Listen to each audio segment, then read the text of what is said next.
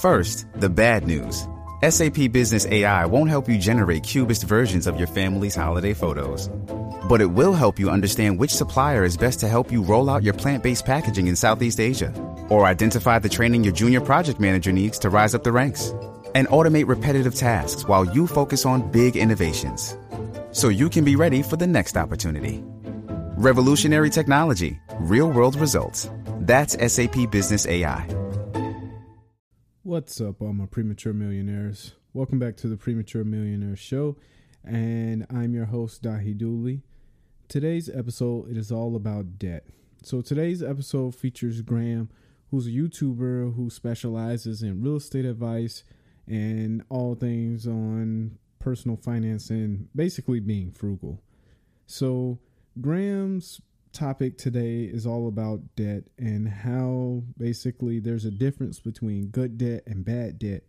And I really believe this is a great video for all premature millionaires to really understand that if you use debt to your advantage, it can totally take you to the next level and you leverage it to become a successful millionaire by doing by having access to capital that you otherwise wouldn't have. So he talks about how you know the media portrays debt as this bad thing, but in actuality, debt isn't that bad if you use it appropriately. And what is appropriate, one might ask. So the example Graham gave was if we had the opportunity to take out an interest-free loan of about a $100,000 it would make more sense to actually take out the loan, even though it's debt, and just put the money in a savings account.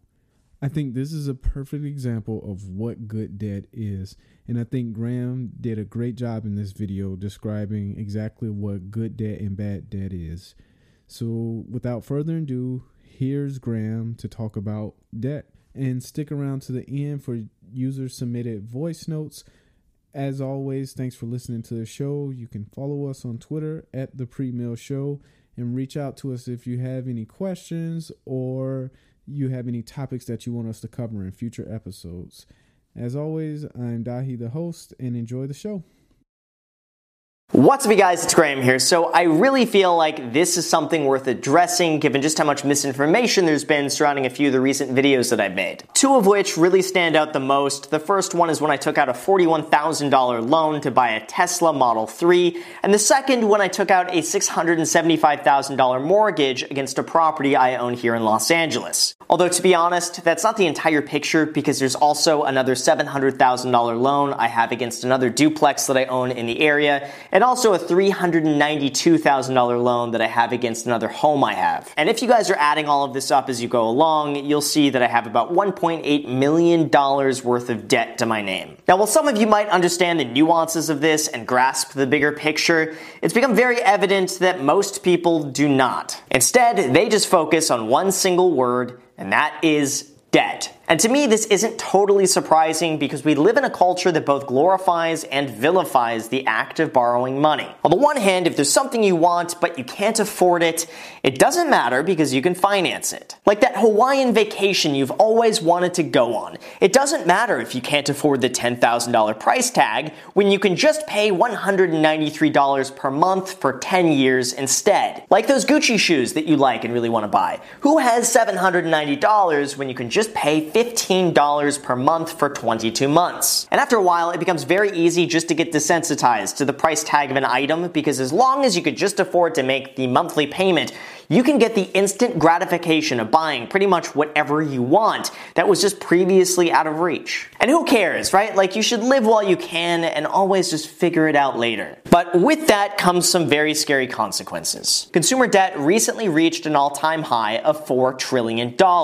From that, $1 trillion is charged to a credit card. And to top all of this off as the cherry on top of the debt ice cream sundae is that nearly 70% of college students graduate with nearly $30,000 in student loans. Debt like this is very much a cancer and a drug. It's the access to quick, immediate money combined with instant gratification that can be wildly addicting. People can very quickly and easily find themselves in more debt than they know what to do with, and no matter how hard they work to pull themselves out of that hole, they're constantly pulled back by cripplingly high interest charges each and every month. So, how do we solve this and what's the solution? Well, most people believe it's by practicing this one simple rule when it comes to managing your money, and that is debt is bad, avoid it Always. Anytime I hear this, I shake my head in disagreement because that's like saying water is bad because you can drown in it, or that electricity is bad because it can electrocute you. Debt is absolutely no different than this. It can destroy your life and ruin it if you're reckless, or it can make you wildly wealthy if you just harness and control it. So anytime I think of debt, I just really see it as a game of life that you choose to play. And right now, you have the option to choose which team you want to join. One team plays defense and the other team plays offense. The people who think that debt is bad play defense. They avoid it at all cost. Any debt needs to be paid off immediately, and they really work to preserve as much of what they already have as possible. Instead of playing the game to win, they really play it not to lose. And while doing all of that is a very safe strategy, without any offense, they're not going to score. But on the other side, though, we have the offense. They embrace debt, they don't concern themselves with paying it off early, they just want to score, even if they risk losing the game to do so. These are the people who play to win, and while it's certainly a risky strategy that could pay off, Without a good defense, they could just as easily lose. However, any well calibrated team is never just one or the other. It's never an ultimatum.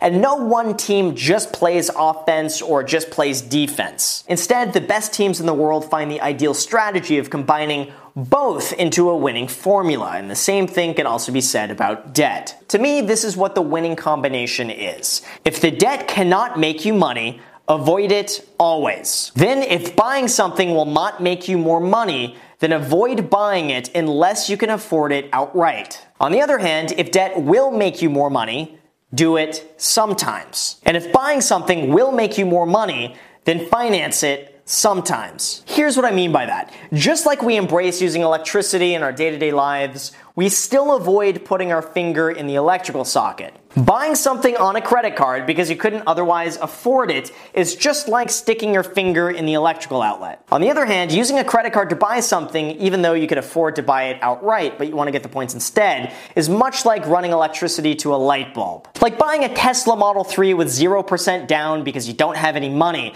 is a lot like jumping into the middle of an ocean when you don't know how to swim. However, buying a Tesla Model 3 for 0% down, even though you could afford to buy it outright, but your money makes you more money invested elsewhere is a lot like just relaxing in a warm jacuzzi after a workout. Or like buying a home with 0% down on an interest only loan so you could speculate on real estate values is like putting your hand in a fire. On the other hand, putting 0% down on a fixed rate, low interest mortgage on a cash flowing rental property is like using that fire to cook your lobster and steak. So as you can see, there are fundamental differences between the right way and the wrong way to use debt. When it comes to me, even though I use credit cards for everything I buy, I always make sure it's paid off in full. Even though I financed 100% of a Tesla, it made sense because I had the money to pay for it outright. But it's cheaper for me to borrow money at a low interest rate and then use my money to go and make more money than I'm paying in interest. Even though I went and borrowed $1.75 million worth of mortgages, that's worth more to me not paid off than it is for me to pay it off. And the strategy behind all of this is very simple it's just leverage. It's the act of going and borrowing money at a cheap interest rate so you can go and invest it and get a higher interest rate and then you profit the difference. That's what so many people didn't understand when they saw that I took out $675,000 worth of a mortgage on a property and that's all they focused on. They just saw you owe $675,000 to the bank. And let me break this down because here's a very simple way of putting it. If I offered you a $100,000 loan right now with no interest, would you take it? I think the answer for everybody is yes, always. Because even if you went and put that $100,000 in a savings account, you can earn $2,200 a year with absolutely zero risk. Sure, this is still debt, it still needs to be paid back, this is still a loan, but that's not what we focus on. Remember, we're on team offense here. We're playing to win that 2.2% interest. Playing defense would have never taken that money to begin with, and by doing that, they missed out on some really big scores. Okay, but that's an easy one. Everyone would take 0% interest, but what about $100,000 at a 1% interest rate? Would you still take it? The answer is yes. Still, yes, you would always take it because even if you just took that $100,000 and you made 2.2% in a savings account, even though you pay 1% in interest, that still means you make 1.2% annually for no risk whatsoever. Okay, so now we're getting somewhere. But what about a $100,000 loan at a 3% interest rate? This is where the offense and the defense strategy really comes into play. Because if you play the game by putting that money in a savings account earning 2.2%, you lose. However, if you use that $100,000 to go and buy a rental property that makes you a 6% return, you win and you profit 3%, even though you have debt. But now let's take it up a notch. What about a $100,000 loan at 7%? This is where the defense side starts working in your favor because we're starting to get pretty close to sticking your finger in the electrical outlet. This is the point where you need the knowledge and the self awareness to ask yourself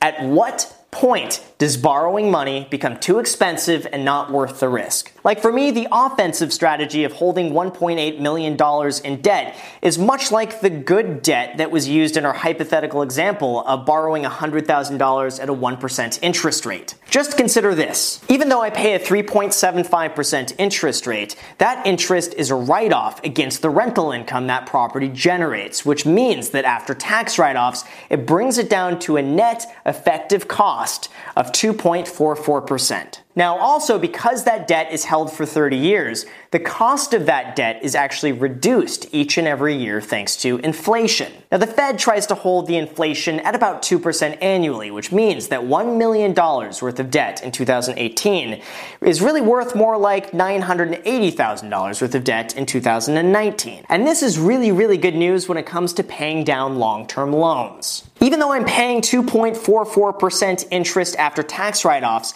it's effectively reduced by another 2% with inflation, which means that net I'm paying about 0.44% in interest on a 30 year mortgage after tax write offs and inflation. I could easily make more by investing my money anywhere else and keeping the loan than I can paying down the loan just to save an extra 0.44% in interest. Like I said, this is really the difference between playing a very strategic offense versus playing an overly conservative defense. The same thing also applies in a cash out refinance where the bank increases my loan by $230,000. What so many people fail to realize is that even though I owe $230,000 more, they gave me back $230,000 that I have sitting in my bank account. Here's another example. Let's just say you have a $100 bill, but this is $100 you cannot spend. It's there, it's worth $100, it's just you can't spend it. Now, if you go and sell it so you can go and spend the money, you'll have to pay 20% in taxes. So your $100 is really only worth $80 if you go and sell it so you can go and spend it. So the solution to this is by finding someone who says, you know what, I will lend you $100 that you can go and spend, just pay me back. So in that circumstance, even though you owe that person $100 and you still have to pay them back, you have $100 available that you can use to pay them back at any time. Now, not only that, but because the $100 you received was technically a loan, you don't owe any taxes on that. That right there is the art of real estate investing in a nutshell. I might have $1.75 million worth of mortgages, but that doesn't mean that I couldn't afford to pay a few of those off right now in cash if I really wanted to. That is the differentiation between having good debt and having bad debt. I don't take out loans to speculate on real estate values. I don't spend that loaned money on anything that doesn't make me more money. I don't take out any loans that a bank can randomly just call one day if the values decline. I also don't take out any loans I couldn't already afford if the property sits empty, and I do all of this within my means. And frankly, the value of these properties really doesn't matter at this point for any other purpose other than refinancing. All I care about is rental property cash flow, which in a recession tends to do pretty well. Because even if values decline and no one is buying real estate, what are those people doing? They're renting instead, which is good for me. And the point I really just want to hammer in on this video is just this Debt is not always bad. If you have the education, the self control, and the persistence to make smart, educated risks, then borrowing money could be like playing a very good game of offense. But if you waste it, you abuse it, and you get caught up in the cycle of just buying useless, consumable crap, then it will burn you. Don't be reckless, don't be greedy, and don't ever over leverage. Play it safe, take it slow, continue learning, and pretty soon you're gonna be $1 million richer by smashing the like button if you haven't done that already. So with that said, you guys, thank you so much for watching. I really appreciate it. And for real though, smashing the like button does really help out the YouTube algorithm. So if you wouldn't mind doing that, that would be great. Also, if you made it to the very end, you like videos like this, uh, make sure to subscribe and also feel free to add me on Instagram. I post it pretty much daily, so if you want to be a part of it there, feel free to add me there. Thank you again for watching, and until next time. Hi, this is Shane Dillon, the author of The Franklin Five a personal finance adventure for the next generation investors. I just wanted to tell you that I love your show. Thank you for doing the legwork by putting together all of these great episodes. This past summer, I cycled across Europe and I listened to your show along the way. During the day, I would cycle about hmm, seven or eight hours, which meant I had lots of time to listen to The Premature Millionaire. Then at night, I wrote my personal finance novel for teens. I just published my novel. It's called The Franklin Five. I couldn't have done it without you. Thank you again for your inspiration. Bye bye.